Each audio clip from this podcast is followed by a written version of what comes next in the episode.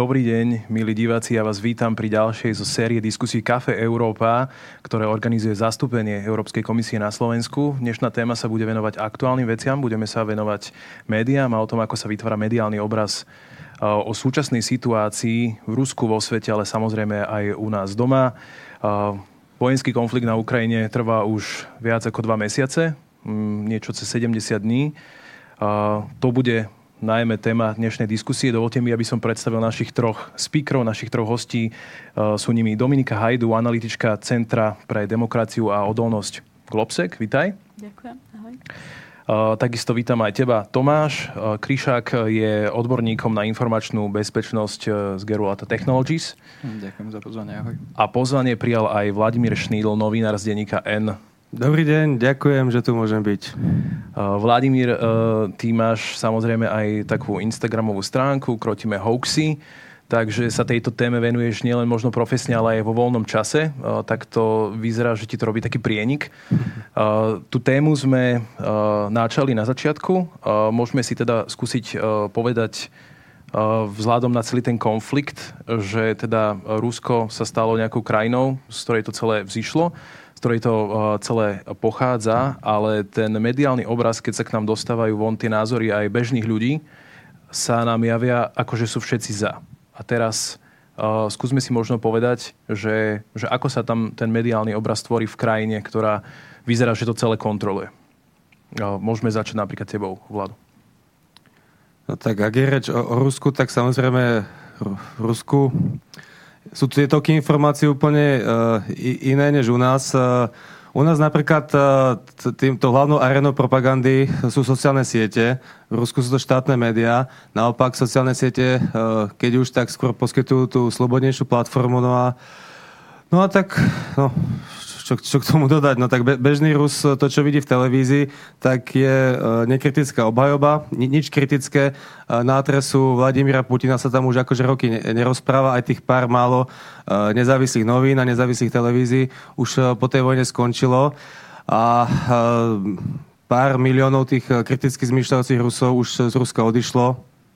Takže ako tam hold úplne, buď je tam súhlas s tým obrazom vojny, ktorý tí ľudia majú, pretože to nie je ako reálny obraz, to je nejaký ich obraz, alebo je tam väčšinou nejaké tiché mlčanie. Tiché mlčanie. Uvedomujeme si vôbec my v našej demokratickej spoločnosti, že akú silu takéto médiá môžu mať v tomto smere, lebo v zásade je to aj o dobrote vlastne štátu, že nám demokraciu doprial, alebo že si ju my máme vážiť. Dominika, ako to vidíš? Uvedomujú si to možno ľudia, ktorí zažili socializmus, hej? Pretože tiež v zásade mali iba primárne jeden zdroj informácií, ktorý šíril nejakú jednotnú líniu, hej? A v prípade nejakého nesúhlasu im hrozilo väzenie. Hej? A to je teraz realita v Rusku. Presne taká istá. Musíme pochopiť aj to, že mnohí ľudia v Rusku stále nemajú prístup k internetu. To znamená, že naozaj televízia a rádio sú ich jediným zdrojom informácií, ale myslím si, že je tam naozaj aj nejaká časť Rusov, ktorí reálne nesúhlasia, ale boja sa, pretože im hrozí 15 rokov väzenia. Dnes, ak náhodou povedia čokoľvek iné, čo ide proti oficiálnej línii ruskej vlády, alebo teda Kremla, ohľadom vojny na Ukrajine, takže mnohých motivuje, alebo teda pre mnohých je možno, že tým dôvodom strach z toho režimu a možno, že nejaká túžba len mať relatívne pokojný život, ktorý by dožili alebo ktorí by boli schopní žiť v nejakých slušných podmienkach. Hej? Čo si v zásade asi želá každý, drvá väčšina občanov akejkoľvek republiky. Hej? Tie také režimy autokratické v zásade v histórii sa vždycky eventuálne vyvinuli v niečo, do niečoho. Aj to niečo sa možno zvyklo potom zmutovať späť. Môžeme to tak nazvať. Tomáš, myslíš si, že takáto miera kontroly nad názorom, a nech už vyznieva až tak hrôzostrašne, ako to popisoval George Orwell v knihe 1984 napríklad, má to dlhé trvanie? Alebo že je to teraz nejaký večný systém? Alebo je tu nejaká šanca, nádej, že pomaličky časom nejaké lastovičky priletia a bude sa to prepúšťať ako napríklad aj v 68. sem prišlo taká tá pražská jar, to uvoľnenie, hoc teda prišla aj tvrdá normalizácia. No, môže to mať veľmi dlhé trvanie. Stačí sa pozrieť napríklad na takú Severnú Kóreu, kde niekoľko generácií jedného klánu dokáže vlastne držať celú krajinu v úplnom, dá sa povedať, stave nevedomia toho, čo sa deje v okolitom svete, a je tam vlastne reprodukovaná len štátom riadená a distribuovaná propaganda. A Rusko je vlastne krajina, ktorá si prešla veľmi podobným vývojom, pretože vlastne od vzniku Sovietskeho zväzu, od tej Veľkej októbrovej revolúcie vlastne až po samotnú revolúciu sa tam udržal režim, ktorý bol schopný takto veľmi pevne kontrolovať informačný priestor, a je vidieť, že vlastne Vladimír Putin so svojimi skúsenosťami z tajnej služby a so svojimi vlastne neskrývanými cieľmi vybudovať takéto znovu podobné autokratické impérium, ktoré by šlo v šlapách Sovietskeho zväzu, vlastne realizuje to isté, len v úplne inom technologickom prostredí, kde je vidieť, že má schopnosť ten štát kontrolovať aj internet, aj digitálne platformy, a má absolútnu kontrolu presne nad tým najdôležitejším médium, ktoré spomínala Dominika v Rusku, a to je televízia. Tam majú niekoľko takýchto televíznych kanálov a stačí sa vlastne pozrieť na to, ako tam vlastne vyzerajú politické debaty, čo sú vlastne také, dá sa povedať, že inscenácie, kde človek nevie, že či je to vlastne nejaká absurdná dráma, alebo je to v podstate rádoby nejaká diskusia, ale vidíme tam, že dochádza tam k tomu, čo popisoval Orwell, ako tých niekoľko minút nenávisti, kedy tí aktéri sa vlastne len cieľavedome predbiehajú v tom, aby vybudovali u toho publika nejaký najväčší možný emocionálny apel, pocit nenávisti, ohrozenia, hrôzy, a nemá to vlastne s distribúciou informácií nič spoločné. Tam už ide o to utvrdenie v spoločnosti v nejakej kolektívnej emocii, ktorá potom zväzuje a spája to spoločenstvo do nejakého už nemysliaceho zhluku osôb. Takže je to udržateľné v zmysle toho, že vidíme aj historicky veľa príkladov, kedy to vydržalo generácie. Dali sme si krátky úvod, aby som teraz ešte aj poprosil našich divákov, aby sa zapojili s kľudom do našej diskusie. Stačí si kliknúť na slido.com, zadať tam hashtag CafeEuropa, alebo teda Kafe Európa, a môžete sa pýtať, budeme radi, aj keď nám sem budú prichádzať názory, ktoré tu možno nezaznievajú a možno aj nesúhlasné. Samozrejme, sme otvorená spoločnosť a budeme sa snažiť na všetko reagovať.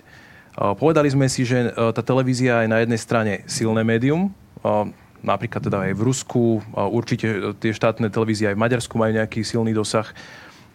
Na druhej strane tu máme sociálne siete, na ktorých sa ale ukazuje, že tá manipulatívna sila tej dezinformácie a tej propagandy môže veľmi, veľmi, veľmi efektívne fungovať. Tak máme ísť späť, alebo sa posúvať dopredu, alebo že čo teraz z toho si máme zobrať, čo lepšie? Vlado, nech sa páči. Ak je reč o sociálnych sieťach, používam také klišé, že sociálne siete sú ako oheň, dobrý sluha, ale zlý pán.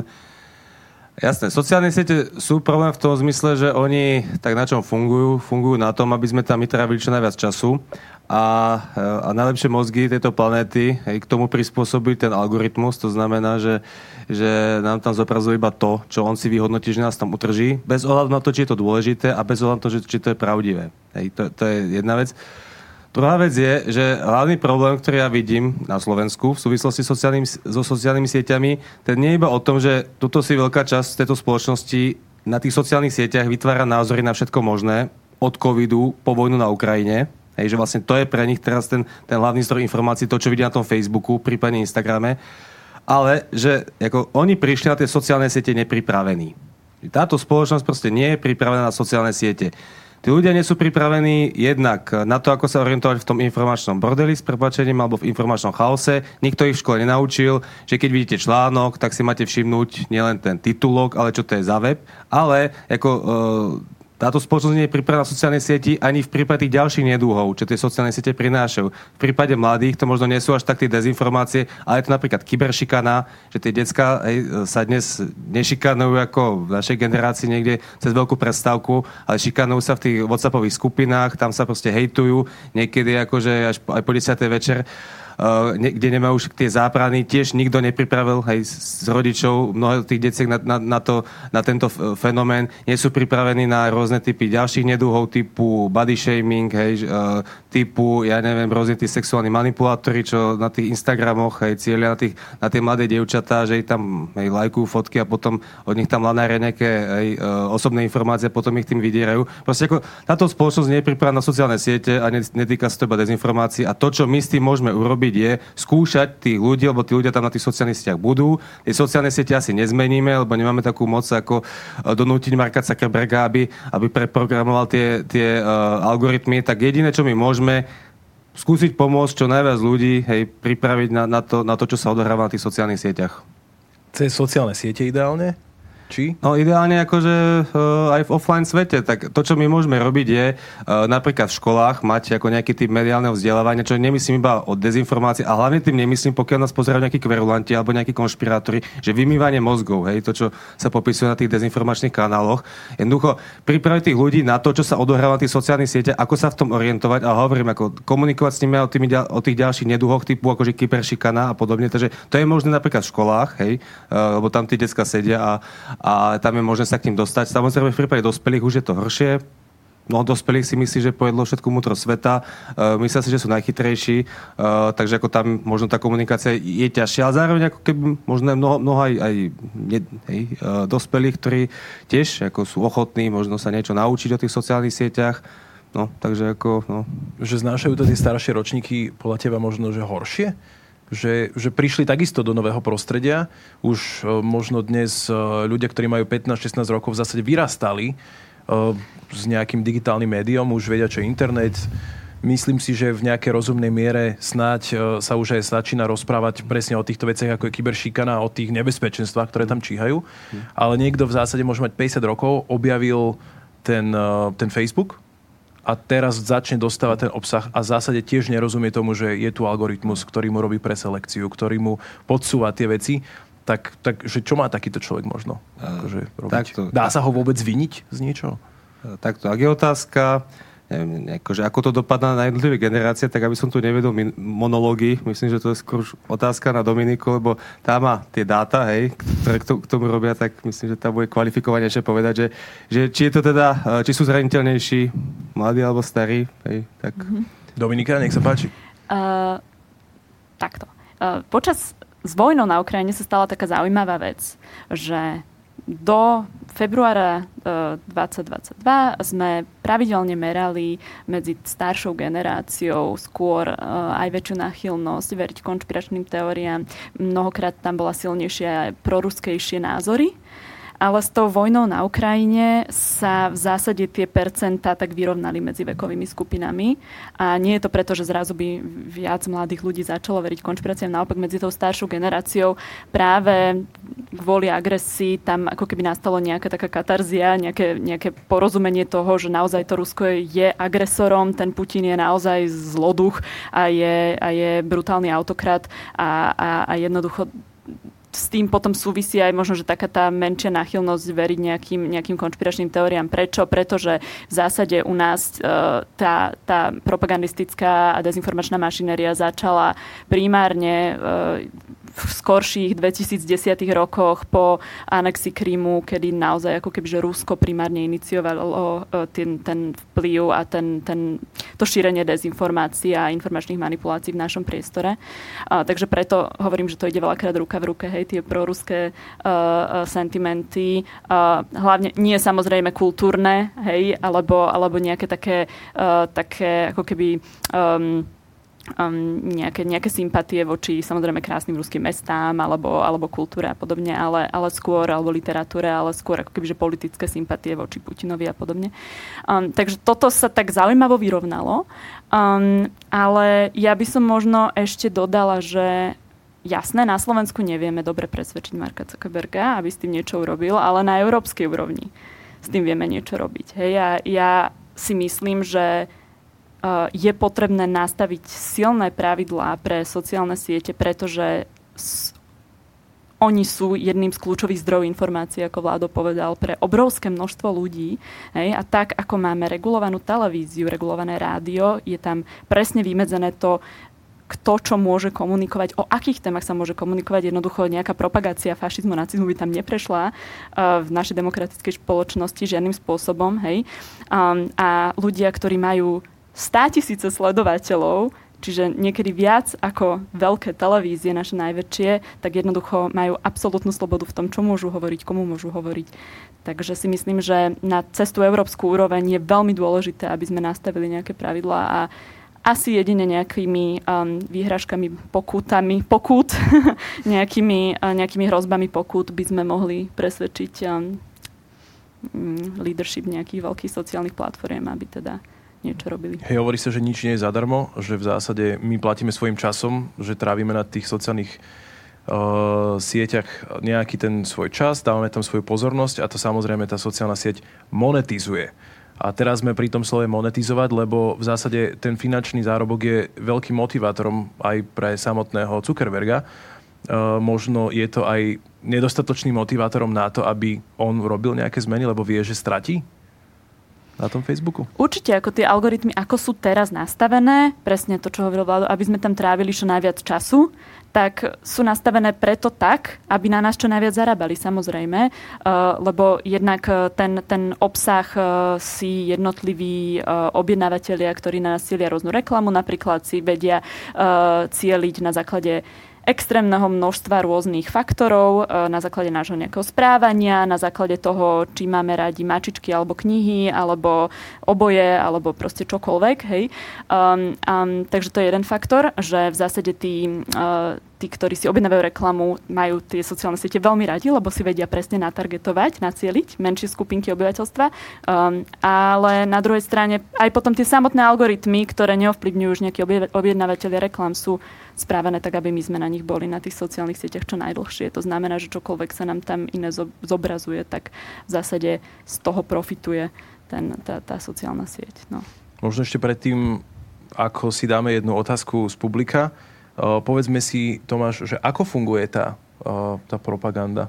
Ako funguje táto mašinéria, ktorá k nám ide z Ruska na Slovensko? Že čo si pod tým má človek predstaviť? Je to organizované? Ide to od jedného človeka k druhému, kopíruje sa obsah, ako sa to vytvára, sledujú sa nejaké nálady, vyhodnocujú sa AB testing. No, vzhľadom na to, že na Slovensku je propaganda ruského štýlu distribuovaná cez tak rozsiahlú sieť rôznych aktérov, že tam naozaj nie je na to možné nájsť nejakú jednoznačnú ľahkú odpoveď, ale áno, sú tu aktéri, ktorí vlastne šíria ruskú propagandu aj naratívy vlastne oficiálne za Ruskú federáciu, ako napríklad ambasáda Ruskej federácie v Bratislave, ktorá je, dá sa povedať, že aj merania ukazujú, že vlastne zo všetkých ambasád na svete je jednou z najaktívnejších vôbec na svete. V porovnaní s V4-kou tam vidíme, že niektoré tie ambasády, napríklad Poľska, Česka, sú možno až niekoľko stonásobne slabšie, čo sa týka výtlaku ako tá Ruska na Slovensku. Čiže to je taká zaujímavá vlajková loď. Hovoríme tu o generovaní obsahu? Alebo... Áno, tvorba obsahu samostatných príspevkov, ktorých je niekedy aj niekoľko desiatok za deň, čo je vlastne tiež úplná anomália. To žiadna iná ambasáda akéhokoľvek iného štátu na našom území nerobí. A plus je tam obrovské množstvo ešte ďalších k tomu pripojených aktivít, že ten obsah sa napríklad zobrazuje v skupinách, ktoré sú zamerané pre takýchto fanúšikov, alebo povedzme, že 5. kolónu Ruskej federácie na Slovensku, a to je tiež taká anomália, že tu nájdeme na Slovensku skupiny ako Môj prezident Vladimír Putin, Priatelia Ruska na Slovensku a podobne, a sú to proste desiatky skupín, majú desiatky tisíc členov a tam sa vlastne obsah vytvoraný takýmito stránkami dostáva k ešte väčšiemu množstvu ľudí a vlastne algoritmy na Facebooku sú nastavené tak, že oni to vnímajú, že toto je lákavý a príťažlivý obsah a potom to vlastne automaticky ten algoritmus ešte odporúča väčšiemu publiku a tým pádom vlastne je to jeden z takých ako keby politicky najsilnejších obsahov, ktoré vôbec na slovenskom Facebooku nájdeme. No ale to je vlastne len jedna ako keby časť tej skladačky, lebo tu je potom ešte jeden veľký ekosystém dezinformačných a antisystémových pseudomédií, ktoré majú povytvárané rôzne stránky. Je ich viac ako 1800. Na slovenskom Facebooku je to úplná anomália, lebo žiadna iná krajina, žiadna iná entita tu nemá vôbec nejaký ekosystém, kde by bolo viac ako 5-10 rôznych stránok. Rusko tu má naozaj že spriateľených alebo súzvučných stránok cca okolo 2000 kusov, hej, čo je proste že obrovské množstvo. A všetky tieto zdroje kontinuálne vytvárajú obsah, kontinuálne vytvárajú, dá sa povedať, subkultúru v našej spoločnosti, ktorá je veľmi lojálna k Rusku a jeho naratívom, čiže vplyv tej propagandy tu je, povedal by som, že drvivý. A funguje v podstate na tom princípe na veľmi podobných príbehoch, ktoré sú vlastne vysielané napríklad v tej ruskej televízii. A je to v podstate vyobrazovanie Ruska ako niečoho dokonalého, niečoho čistého. Naopak Západ je skazený, zlý, je plný všelijakých satanistických homosexuálnych lídrov a neviem, takýchto úplne, že až karikaturizujúcich foriem, ktoré sú úplne mimo realitu. A do toho vlastne rôzne snahy aj podrývať morálku nášho obyvateľstva, napríklad cez vyhražanie sa napadnutím jadrovými zbraňami, vyhražanie sa nejakou vojenskou superioritou, ktorú keď vidíme postup ruských vojsk na Ukrajine, tak vidíme, že to je úplne že blamáž, že je to úplná lož. Ale tí ľudia tomu veria, lebo to je ich pevný bod a žijú v tom roky. Dominika vlastne dobre spomenula, že ten prapôvod tej generácie ruskej propagandy, ktorej čelíme dnes, my ju tu máme už cez 9 rokov a v podstate presne krátko pred inváziou na Ukrajinu, ktorá začala presne anexiou Krymu, rozputaním občianskej vojny na Donbase, tak Rusko už vtedy vlastne malo rozbehnutý, dá sa povedať, ten celý stroj propagandy, ktorý fungoval nielen v rámci Ruska, ale aj v rámci iných krajín, kde jednoducho mali nejaké strategické ciele ovplyvňovania obyvateľstva.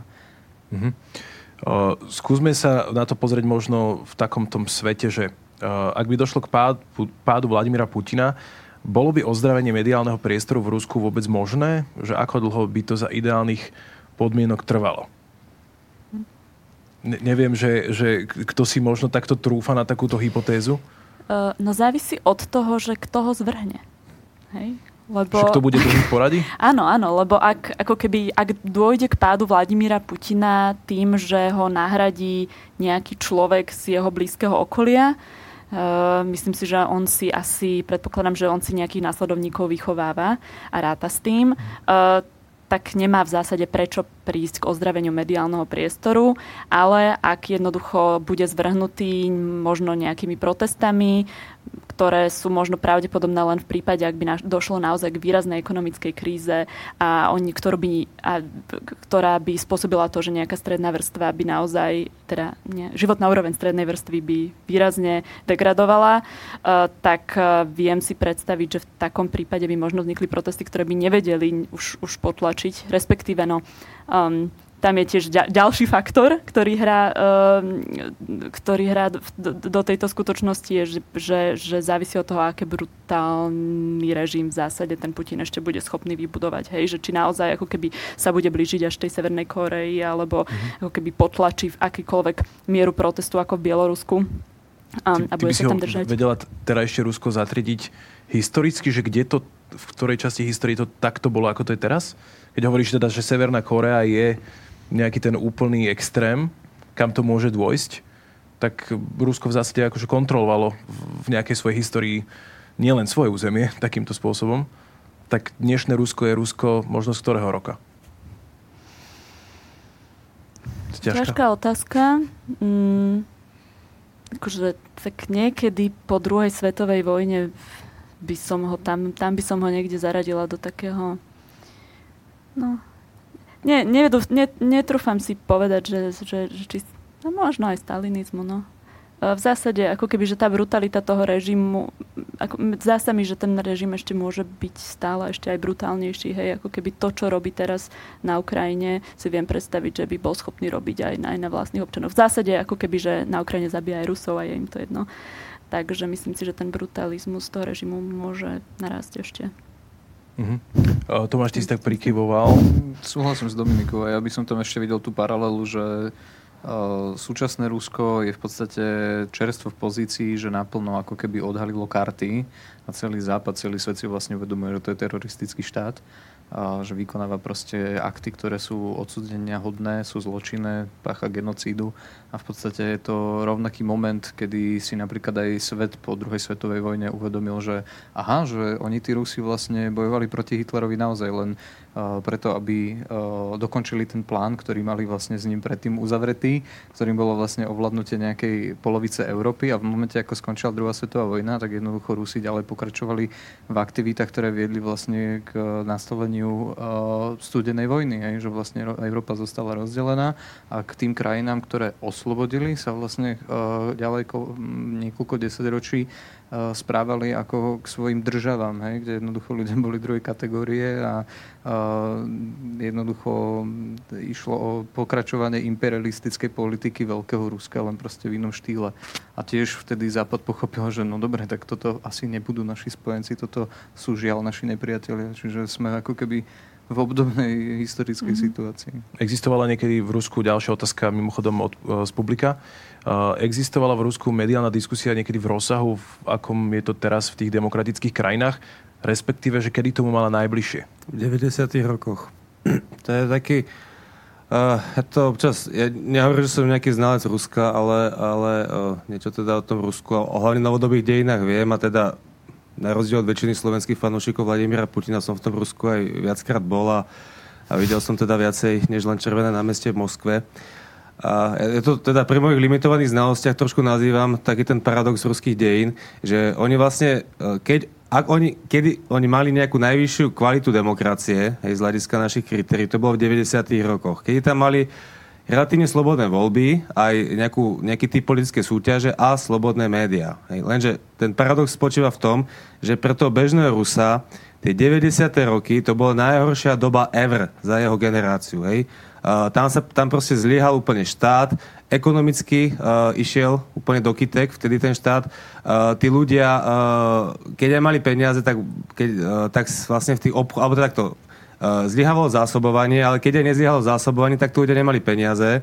Bol tam neskutočne organizovaný zločin. Takže ako bežný Rus na 90. roky, ten starší, nespomína v dobrom. Napriek tomu, že mal tam ako keby presne nejakú relatívne slobodnú mediálnu diskusiu, tak jemu vlastne z jeho pohľadu mu to nič neprineslo tieto časy. A to je vlastne aj koreň alebo základ relatívnej popularity Vladimíra Putina. To vychádza teda z mojich anekdotických rozhovorov so staršími Rusmi, že oni ako majú v pamäti 90. roky a potom majú v pamäti, že za toho Putina sa to zlepšilo. Hej, že znovu sa vrátili, povedzme, neviem, 70 roky, že bolo niečo v tých obchodoch a oni nechcú riskovať návrat 90. rokov. Hej. Ja keď som sa tam s bežnými Rusmi bavil o Navaľnom, tak oni hovorili, my nebudeme riskovať, že príde nejaký nový Jelcin, hej, proste nám stačí tá stabilita, ktorú nám priniesol ten Putin. Hej, takže hold, akože oni majú stále to memento tých 90. rokov a no, a akože netúžia asi ani niektorí z nich sa to asociuje, hej, im s tým, čo sa chceli ako zbaviť. Pociťuje ten bežný Rus vôbec akože nejaký zásadný vplyv? Možno toho uzavretia? Možno, dobre, niektorým Rusom sa skončil Instagram, hej, tu boli nejaké akože také v zásade akože tí mladým, ale to takých bežných Rusov, to akým spôsobom ovplyvňuje toto? Čo sa deje? Dobre, tak samozrejme Rusko, to je celá Eurázia.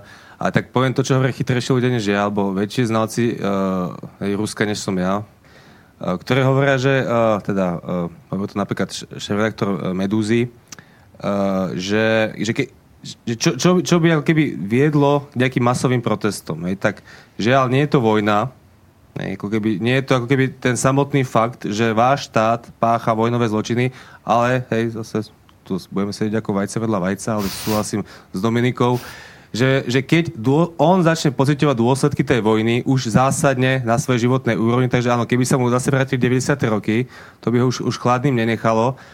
No, takže ako jedine ako tá ekonomická situácia môže vohnať tých Rusov do ulic, teda aspoň to chytrejšie ľudia nežia, lenže potom my nevieme, čo urobí ten režim, nevyspytateľný. Čiže stále je to taká otázka, celý strach vlastne s tou nukleárnou možnosťou. No, kto si dnes trúfne predvída, čo robí Vladimír Putin? No, tak myslím, že asi tuto niekto. Môžeme to posunúť ďalej. Možno, dobre, rozprávali sme sa o tom, že ako tá mašinéria je, či sa to dá vrátiť niekde možno späť. Teraz sa otázka spočíva aj v tom, že prečo sme my tu na Slovensku takí náchylní možno na to, aby sme... Už sme to načali, samozrejme, mali sme tu nejakú tú komunistickú bielu propagandu počas socializmu. Tak je to tu jediný dôvod, že prečo v zásade my sme teraz takí, že to tak v celkých hojných percentách príjmame a akože podporujeme vlastne tie dezinformácie? No, je to jeden z tých, povedal by som, že základných kultúrnych a psychologických predpokladov, prečo je to na Slovensku tak. A to vlastne siaha až do histórie, dá sa povedať, že 40. rokov, kedy sa tu vlastne k moci dostali vďaka Kremlu komunisti, ktorí jednoducho od samého začiatku upevňovali moc vlastne aj cez propagandu a vlastne podsúvanie takého silného ideologického odkazu. Vzniklo tu vlastne také podhubie pre nenávisť voči Západu, nenávisť voči Amerike. Z toho obdobia také úplne že ikonické príbehy, hej, že keď sa rozšírila epidémia mandelinky zemiakovej, ktorá likvidovala úrodu, tak ju komunisti nazvali, že to je americký brouk a jednoducho toto zafungovalo napríklad. Boli tam mnohé iné takéto snahy vytvoriť v ľuďoch zdanie, že Východ nám chce dobre, Západ nám chce iba zle a trvalo to vlastne až niekoľko generácií, kým to, dá sa povedať, že skončilo. Bolo to až v 89. nežnou revolúciou. A čo je ešte horšie, tak vlastne vytrvalo to veľmi krátko, aby sa tieto konšpiračné teórie politického charakteru z našeho priestoru vytratili, lebo hneď ich vlastne začal používať Vladimír Mečiar, ktorý s nimi zase účelovo pracoval, aby nás ako keby držal tiež v nejakej sfére vplyvu, ktorá vyhovovala jeho mocenským záujmom. A keď sa Slovensko v 98. z toho dostalo, tak vlastne len dve vlády udržali ako keby ten prozápadný kurz krajiny počas tých zase ťažkých rokov, ktoré by sa dali vlastne prihľadať k tomu Rusku v 90. rokoch, kedy si ľudia uťahovali opasky a nespomínajú na to najlepšie, hoci sme sa ako krajina veľmi výrazne posunuli. A vtedy vlastne už tú prospešnú do Európy integrovanú krajinu zase dostali do rúk populisti, ktorí aj dnes sú vlastne, dá sa povedať, že tými najhlasnejšími reproduktormi ruskej propagandy u nás. Aj rôzni proste politici z radov opozície, ktorí sú silní hráči, ktorí úplne relativizujú aktuálne dianie na Ukrajine, reprodukujú naratívy ruskej propagandy a majú medzi ľuďmi veľkú podporu, pretože je to v podstate veľmi vtesnané v tom kolektívnom nevedomí slovenskej spoločnosti a pre ľudí je to blízke, familiárne a tým, že sa to na nich valí vo veľkom množstve z tých mnohých rôznych tokov práve napríklad na tých sociálnych sieťach, tak sa to pre ľudí stáva vlastne tým opakovaním ako keby tou jedinou pravdou, hej, ktorej sa držia.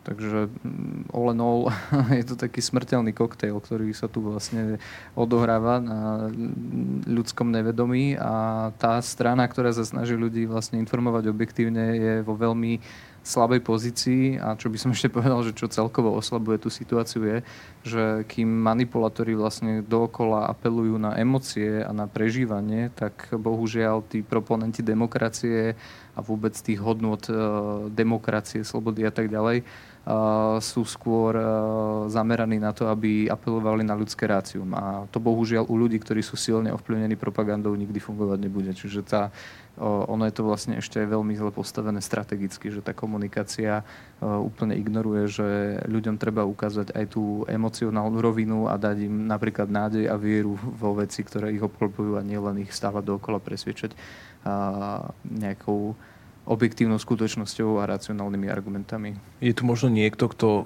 spĺňa takýto predpoklad, že ponúka takúto emocionálnu nádej, víziu? No, ja myslím, že najviac je to zosobnené napríklad v pani prezidentke Čaputovej. A tým pádom sa vlastne aj preto stala od momentu, ako sa ukázalo, že je líderkou v prvom kole prezidentských volieb terčom všetkých tých aktérov, ktorí tu napríklad šíria práve tie proruské dezinformačné naratívy. Je toto možno, Vlado, ty si spomínal v takom svojom príhovore práve na Instagrame, že tá prezidentka sa stala oveľa silnejším terčom, ako napríklad náš premiér.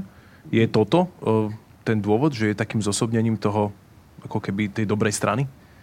No tak ona je výrazná, je to žena a teda, čo som si ja všimol, tak ten facebookový dáv sa oveľa radšej vyzúri pri ženách, než pri mužoch. Hej, takže keď si všimnete, koho si bere za terč Ľuboš Blaha, tak on si bere za terč, veľmi rád si bere za terč ženy političky, hej, a prípadne ženy novinárky, pretože asi má zistené, že keď tam dá fotku Eduarda Hegera, tak tam nemá toľko, hej, zúrivých komentárov, ako keď tam dá fotku prezidentky Čaputovej. A dokonca to už robí až tak prvoplánovo, čo som si všimol na niektorých statusoch jeho, že on, ešte keď kritizuje napríklad pandemické opatrenia, keď kritizoval niekedy na jeseň, za ktoré, ako, s ktorými prezidentka nemá nič, hej, nič, tak ešte aj vtedy tam bachne fotku prezidentky s ministrom zdravotníctva, hej, len preto, aby v úplne nesúvisiacej téme, oni tam na tom newsfeede mali tú fotku, hej, a hej, fotku proste niekoho, kto ich tak strašne tráždi.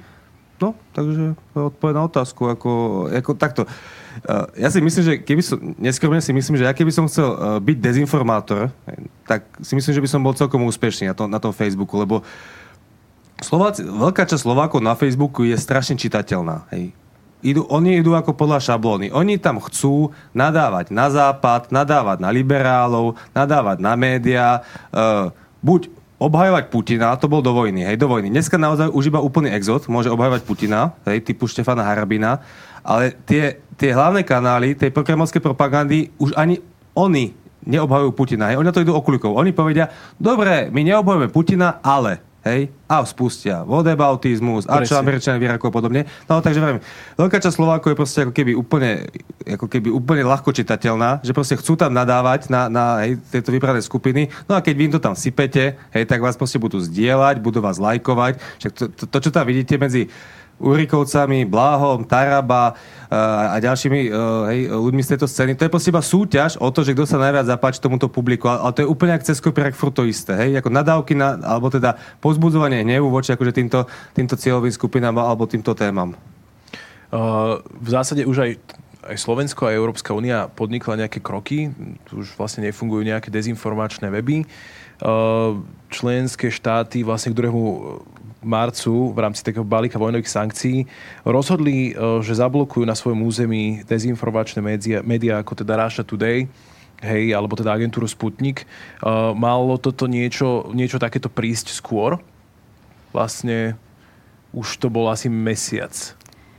No, to, či to prišlo v zásade v okolí vojny, alebo to malo prísť mesiac pred vojnou, tak to je v zásade úplne jedno. Už tu existovalo asi predtým. Áno, v zásade Russia Today a Sputnik, respektíve ich zablokovanie, ja vnímam ako symbolický krok dnes. Hej? Lebo, ako sme tu už spomenuli, tak jednoducho tie dezinformácie nejak začali, respektíve nejaké informačné operácie nejak začali, ale oni sa domestikovali, oni boli prebraté obrovským množstvom aktérov, ktorí nepotrebujú Russia Today a Sputnik na to, aby vedeli, čo majú šíriť a vedeli manipulovať tým obyvateľstvom.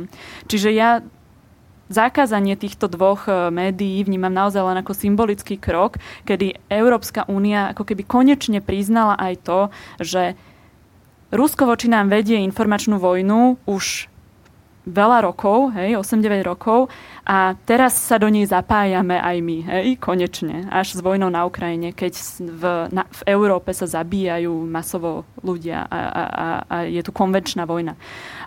Takže určite to prišlo neskoro. Ja si myslím, ja teda nie som zastancom toho, aby sa leda bolo len tak vypínali akékoľvek médiá. Myslím si, že tam musia byť nejaké kritériá. Ale tu tie kritériá pri Russia Today a pri Sputniku boli už veľmi dávno, pretože, aspoň z môjho hľadiska, pretože jednoducho to sú médiá, ktoré sú vlastnené a vedené treťou krajinou s cieľom manipulovať obyvateľstvo treťou krajinou, ktorá vás ako člena NATO považuje za nepriateľa. Hej? Mm-hmm. Čiže ako keby to je akt, nepriateľský akt, hej, ktorý je vedený s prostredníctvom médií, ktoré sú kontrolované Ruskom. Hej? Čiže tam ako keby tam je všetko, pre mňa sú tam ako keby že všetky predpoklady toho, že jednoducho ja, keď chcem chrániť svoju krajinu a záujmy mojej krajiny, tak jednoducho takéto niečo v mojej krajine nemá čo robiť. Hej?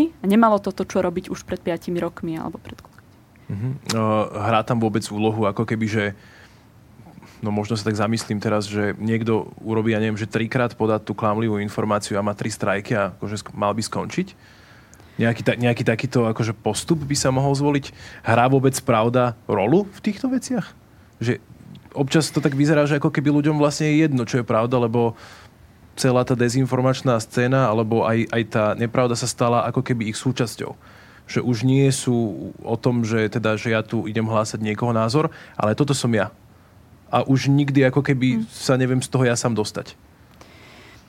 tam ako keby že závisí, hej, od toho, že či to je dezinformácia alebo klamstvo, lebo naozaj ako keby, keď niekto napíše si nejaký status na svojom Facebooku, kde napíše, že včera som bola v obchode a nebola som v obchode, tak je to asi úplne jedno, hej, aj keď to napíšem 3-krát za sebou, tak si nemyslím, že by mal ma niekto akože teraz odstraniť z informačného priestoru, hej. Ale tu ide o zámer, keď áno, no...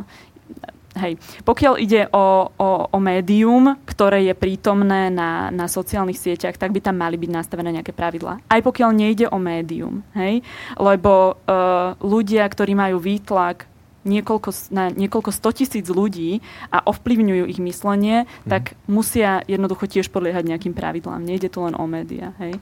A samozrejme, tie pravidlá musia byť z môjho pohľadu ako keby... striktnejšie pre médiá ako také, hej? Ale akože z môjho pohľadu, pokiaľ existuje nejaká stránka, ktorá šíri hrozné blúdy, ktorá v zásade by bola, keby takéto veci šírila v neonline priestore, tak by bola zakázaná, v živote by ju nikto nikde neodvysielal, tak nemá čo robiť na internete. Mhm. Ak máš ešte k tomu niečo, Tomáš? No, ja by som len doplňal, že v podstate sa tu bavíme o niečom, čo je podľa mňa že veľmi zrejmé a také, že človeku až prirodzené, a to je, že poznanie reputácie. A práve reputácia ako mechanizmus nám napríklad všetkým pomáha rozlišovať, že kto v našom okolí je dôveryhodný a naopak komu napríklad nezveríme niečo, na čom nám záleží, či už je to 20 € alebo proste 5 minút postražiť dieťa. To sa tu ale narušilo. Ale na druhej strane presne, že tie digitálne platformy, to napríklad veľmi dobre pomenovala Šošana Zubov, že vlastne na nás už niekoľko rokov uplatňujú taký kolektívny epistemický podvod a vlastne nás presvedčujú. Skúsim iba vysvetliť epistemický podvod. Epistemický podvod je, že v podstate klameš o tom, aby si zmáril možnosť niečo objektívne poznať. Že napríklad epistemický podvod je, že niekto by popíral existenciu gravitácie. Niečo, čo všetci vieme, že existuje, ale robil by to tak dlho, až by ťa vlastne donútil si myslieť, že nie, gravitácia neexistuje a v skutočnosti niekde hlboko pod zemou je 500 000 tvorov, ktoré tam roztačujú nejaké kolesa a umelo vytvárajú nejaké pnutie.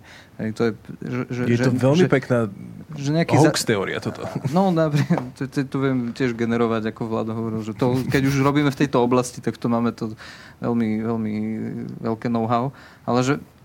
Ale že ja by som sa vrátil k tej reputácii, že proste každý odmala vieme proste na základe vlastnej skúsenosti rozlišovať v tej skupine, kde sa pohybujeme, že kto je ten človek, ktorý hovorí pravdu a kto je notorický klamár, alebo kto je niekde medzi.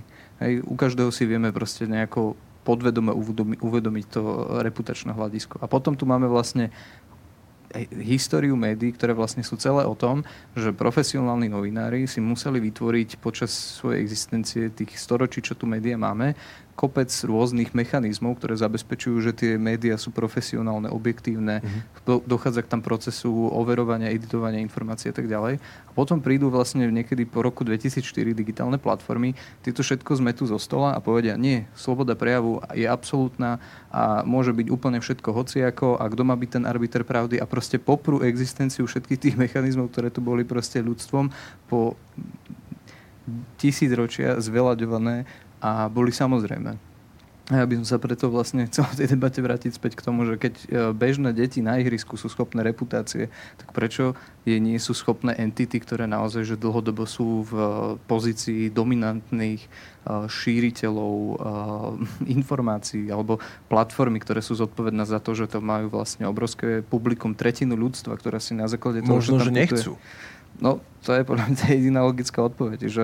A veď preto vlastne ten epistemický podvod bol vlastne postavený ako komunikačná stratégia k verejnosti, aby jednoducho bol udržaný status quo, ktorý jednoducho takíto aktéri, ako napríklad šíritelia ruskej propagandy, dookola otvorene drzo zneužívajú a erodujú vôbec slobodu prejavu, demokraciu a vôbec idei otvorenej spoločnosti.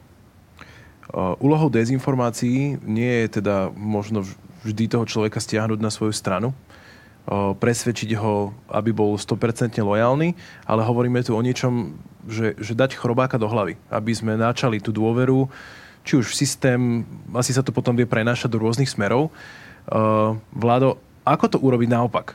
Dá sa to urobiť naopak, že vlastne tomu človeku, ktorý možno ani nevie, že bol zmanipulovaný, dať chrobáka do hlavy? Tak. O tom, že teda tá pravda môže byť inde. Tak pokiaľ otázka znie, že čo môžeme robiť Sme s našim príbuzným, kamarátom, ktorý teda, hej, možno sa neúplne orientuje na tých sociálnych sieťach. A pokiaľ ten kamarát ešte nie je úplne zabednený, hej, že sa s ním dá ešte normálne rozprávať. Zabednený je tu ekvivalent presvedčený? Alebo? Áno, no ako úplne deep inside, že, lebo zase, čo si budeme hovoriť? Tie dezinformácie, presne Tomáš povedal, oni nejdú cez fakty. Hej, ako keby fanúšikov Vladimíra Putina, tam nefungujú iba fakty. Oni sa nadchli, hej, predstavou vyviňovať alebo obhajovať toho Putina aj z rôznych iných dôvodov. Napríklad, hej, chcú byť za každú cenu alternatívny. Hej, tuto proste časť ľudí chce byť presne ako malé decká, vždy proti. Hej, vždy proti. Hej, že keď v médiách rezonuje, ja neviem, COVID je hrozba, hej, je to zásadná choroba, pandémia, tak oni just budú zdiať kohokoľvek, kto bude hovoriť, že COVID je chrypôčka. Hej, alebo, a teraz sa bavíme o rakovine. Hej, ako malé deti. Keď potom v médiách rezonuje, že očkujme sa, tak oni just budú zdiať každého, kto bude hovoriť, jedzme ivermektín. A keď teraz v médiách rezonuje, že Rusko napadlo Ukrajinu, no tak oni just zase musia byť alternatívni, lebo nie sú tie ovce toho mainstreamu, tak budú a riešme, ja neviem, americkú inváziu do Iraku v roku 2003. Hej, alebo a prečo nehovoríte o vojne v Jemene? No tak my o vojne v Jemene píšeme akože roky, nikoho to nikdy nezaujímalo, ale zrazu, aby boli alternatívni, tak vyťahujú vojnu v Jemene. Takže tam nepomôžu fakty. On chce byť za každú cenu alternatívny. Hej, tam to skončilo kvázi? Akože v rámci dialogu. No tak, ako hovorím, takto. Čo odporúčajú chytrejší ľudia než ja? V prvom rade odporúčajú urobiť si nejaký typ screeningu, hej, toho človeka. Že vlastne, či je to ten typ človeka, na ktorého môžu platiť fakty, to znamená, že je s ním možné faktickú debatu, alebo bude just vždycky oponovať, hej, ako malé dieťa. Alebo, čo si budeme hovoriť, časť tých ľudí má aj nejaké osobné dôvody typu nie sú úplne najspokojnejší v tom osobnom živote a toto im ponúka niekde si tú frustráciu akože vybiť. No, takže ja občas hovorím, že žiaľ, niektorých napríklad, že putinofilného bratranca niekedy nezmeníme tým, že mu dáme nejaké fakty, ale možno ho pomôžeme zmeniť tým, že mu pomôžeme nájsť si frajerku. Hej, že akože odstránime dôvody jeho vnútornej frustrácie. O ktorých asi ale on ani nevedel, že to je ten dôvod. Hej? Alebo teda častokrát si to človek nevie priznať. No, tak áno, no, kto si prizná, že je frustrovaný. No. Takže je to nevedomé. Je to nevedomé. No. Takže vrajme, ako keby má zmysel debata, hej, s niekým, u ktorého, dajme tomu, máme pocit, že teda není úplne akože frustrovaný a zároveň, že nechce byť vždy ako malé decko proti. A teda, nech už dostanem k pointe, že čo teda sa dá robiť, tak chytrejší ľudia, než ja, odporúčajú klásť otázky. Hej, klásť otázky. Normálne úplne základné otázky. Hej? Že prečo si myslíš, ja neviem, že ten Putin to mal urobiť. Hej? Nech to sformuluje za seba. A prečo si myslíš, že Ukrajina nemôže sa rozhodnúť, s kým sa chce kamarátiť? Hej? Prečo, na koho území sa bojuje? Komu umierajú civilisti? Koho ženy sú znásilňované? Ruské alebo ukrajinské? Hej? A tá pointa je, že tí ľudia dnes si síce myslia, že oni majú nejaké silné názory, ale oni nemajú vlastné názory. Oni iba papagajujú to, čo vidia na tom Facebooku. Hej? A oni na to neprišli, ako by povedal Fico, vlastnou hlavou. Takže vy, keď kladete otázky, tak možno ho príjmete k tomu, aby aspoň si urobil nejaké vlastné závery. Hej? A ja špecificky odporúčam klásť otázky na zdroje. Na zdroje. Dnes, jak som sa vracal na začiatku, veľká časť tých ľudí nie je pripravená na sociálne siete, takže oni nevedia, z akých kanálov konzumujú informácie. Oni niečo videli, zapamätali si to, lebo to bolo alternatívne, hej, a opakujú to. Ale už neriešia, či to bolo nejaké, ja neviem, neznáma pani, hej, na nejakej zvukovej nahrávke, komentár pod článkom. Takže ja odporúčam jednu základnú otázku, pýtajte sa ich, no a kde si to čítal?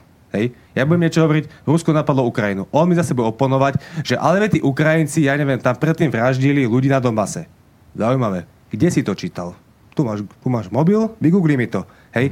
Učiť, ako vy nezmeníte jeho názor, ale môžete ho príjmeť k tomu, aby si on aspoň začal všímať, hej, tými otázkami, z akých zdrojov on si tvorí tie názory. Hej, takže toto, čo my môžeme robiť, a tým už končím, môžeme skúsiť učiť, všímať si, z čoho si tie názory vytvárajú, lebo dnes to nevedia. Dnes iba niečo vidia, nepremýšľajú, neskúmajú, zapamätajú si to a opakujú to ďalej. Takže proste to, čo môžeme robiť, učme ľudí, hej, všímať si, z čoho si vytvárajú názory na svet. Tak, ďakujem za priestor.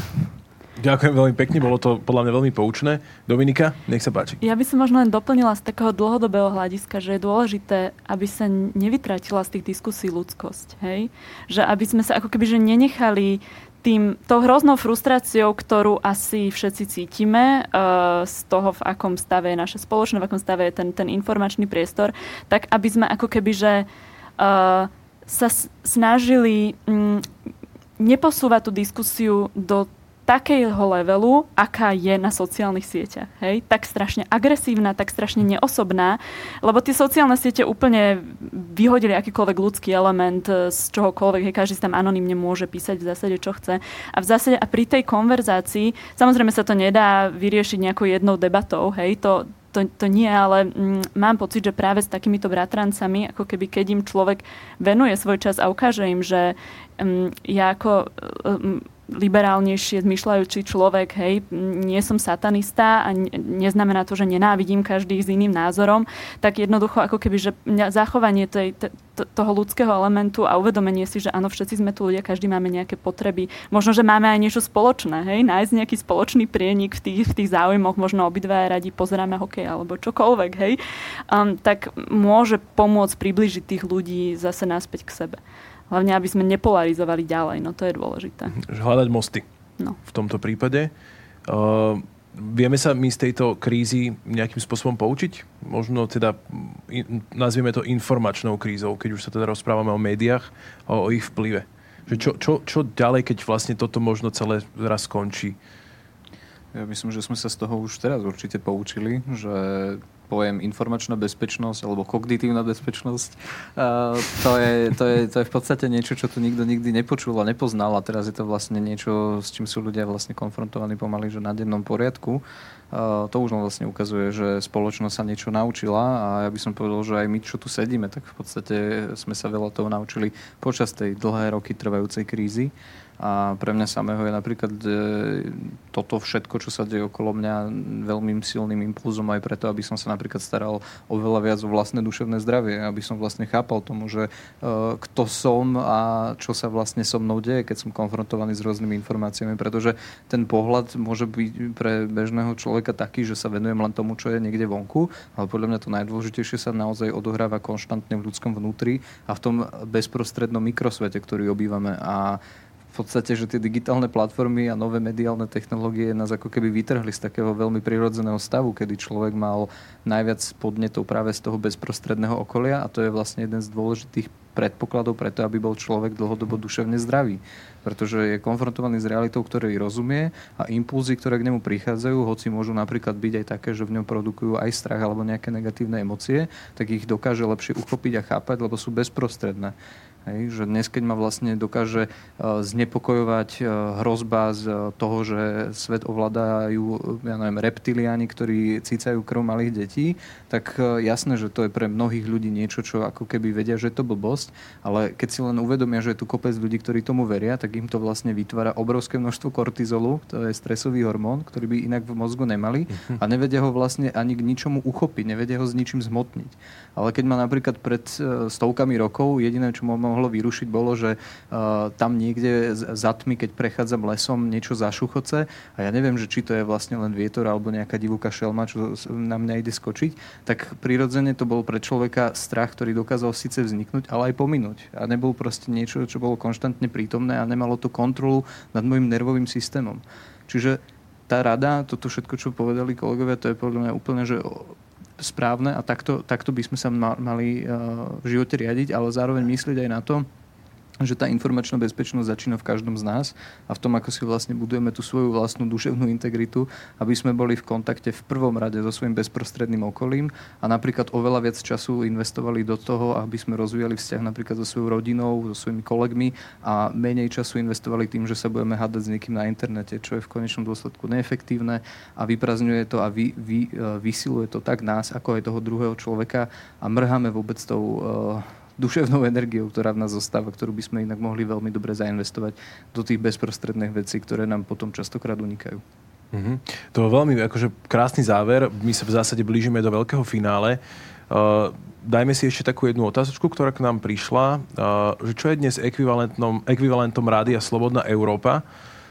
V minulosti sme to u nás počúvali, píše nám niekto so značením M.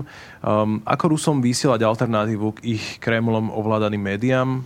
odstrihli sa už tak, že pomôže jedine satelit alebo zhadzovanie letákov? To je už tiež nejaká prax z minulosti? Pirátske vysielanie možno niekde spoza arktického kruhu?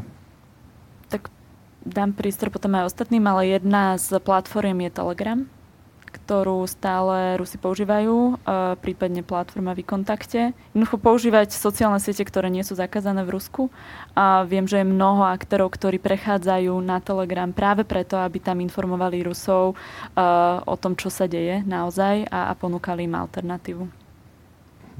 Nech sa páči. Doplnil by som, že ešte sú to také pokusy, že vznikali dokonca stránky, ktoré pomáhali ľuďom posielať SMS-ky ruským občanom a informovať ich o tom, čo sa deje. A to vlastne prinašalo také zaujímavé výsledky, že boli ľudia, ktorí vlastne rovno povedali, že nás to nezaujíma, alebo povedali, že tvrdíte mi nepravdu. A potom tam boli aj takí ľudia, ktorí len frustrovane a rezignovane povedali, že no dobre, viem, že sa to deje, ale že u nás v Rusku neexistuje nič ako sloboda prejavu a neviem, čo s tým mám robiť. Čiže je to také nejednoznačné.